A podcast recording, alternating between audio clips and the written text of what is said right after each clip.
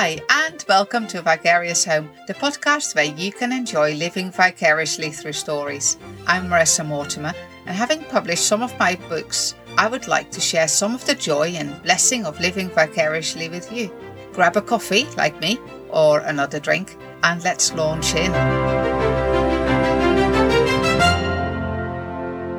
Hello, and welcome to a new episode, a new month, and a new year.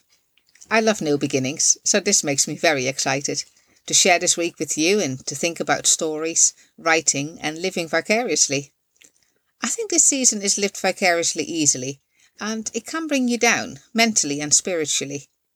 People are sharing their word for the year, their goals, their hopes and dreams, and you can get swept up with that or simply get swamped by living through those people and realize that none of this is happening to you in real life. So, how can we enjoy this time of year? What kind of stories does this bring us? Of course, it's the perfect season for many of us to make plans, set goals, write lists and resolutions. I do. I have written on my to do list for this week to set goals, writing goals as well as life goals. One of my aims for this podcast is to talk to other writers about living vicariously.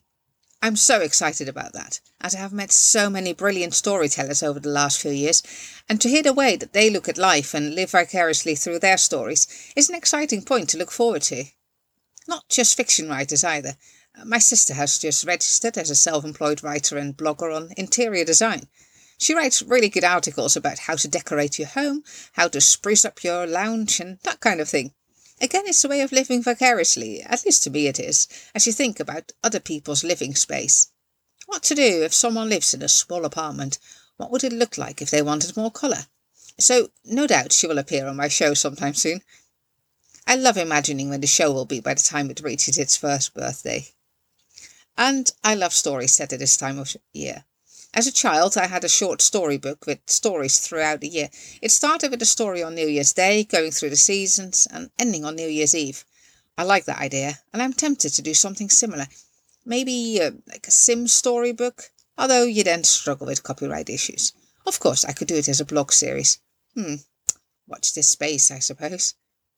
One of the exciting things I look forward to is a special reading challenge a friend sets up every year.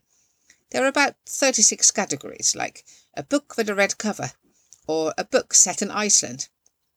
I've never managed to read something for every category, although I live in hope. It has made me read books that I wouldn't normally read, though. It's been fabulous, as it's easy to grab books I like, just to have a relaxed time reading. This challenge has brought other books to my attention. I've loved them. It's been a real challenge, really, but actually it has opened more ways to live vicariously, as my reading has widened a lot. Looking at the list has made me want to write books for all those categories as well. Cozy mystery. Oh, yes, I have an idea. Hmm, historical fiction. Maybe I should write that murder mystery set in our village in the 19th century this year. Set in Orkney. Should I start my Viking series in Orkney after all, rather than in Norway? You can see where that happens. It happens when you allow your imagination to take in those categories. What comes to mind when you see these choices? What came to somebody else's mind when they wrote those books. By reading wider like that, you get to live through other people's stories, and it can be such a rich experience. Maybe you still want to write a book afterwards, but you've gained something in the process as well. You have lived through somebody else's imagination for a bit. This can be such a blessing as well as a challenge. It can be tempting to start five projects at the same time, as you can see so many opportunities and so many stories to tell. That's where a planner comes in handy. Take notes, write down what you would like to write, and maybe categorize them and put them in order. Which ones are burning in your heart?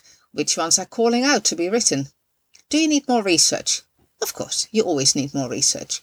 It's great to get more information and become more familiar with the subject, as that's going to make it easier to live vicariously through your stories. It will make it easier to imagine the scenes, to see the people in your mind's eye, and to enjoy their stories. Maybe set goals, although I tend to hold goals loosely, knowing how unrealistic they can be sometimes. Yes, I would love to write every day, but there are kids to teach, to ferry all over the county, a puppy to love and train, and so many other responsibilities. But the idea of finishing a book soon makes me excited. Of course, it's possible to set goals without time frames, so you simply tick off what has been achieved. Some goals are easier. Living vicariously, for instance. There are so many opportunities to do this, even when walking the dog in the rain. I would love to hear from you what your favourite way of living vicariously is. But now for the challenge. So, here is the first challenge of 2023, and it's all about new beginnings. It's about the start of a year, not necessarily this year. So, when it comes to imagining your characters at this time of year, a few rather obvious things spring to mind. Is your character fond of beginnings? So, are there disasters happening as they're overreaching themselves? Or are they ignoring the start of another year, but soon realize this isn't helpful? Try to imagine a special twist to the year or the people around it, maybe. We're looking at 500 words, and send your entry to vicariousage.om at gmail.com or go to the website and mail me that way. So, New Beginnings, a short story, and enjoy living vicariously through your character. And I look forward to reading your stories. Remember, there will be a gift for everyone entering, and I would love to have a story ready for sharing on my podcast website, vicariousHome.podbean.com. So get some writing done, start imagining, start living vicariously.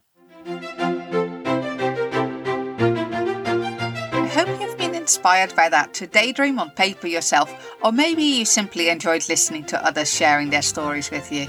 Do visit my website at vicariousHome.com for my books or to read more about me. I would love to hear from you, so stay in touch. My newsletter has some lovely giveaways as well as news, so make sure you subscribe. And I hope to see you back on here in a fortnight with more ideas as well as another challenge. In the meantime, enjoy living vicariously.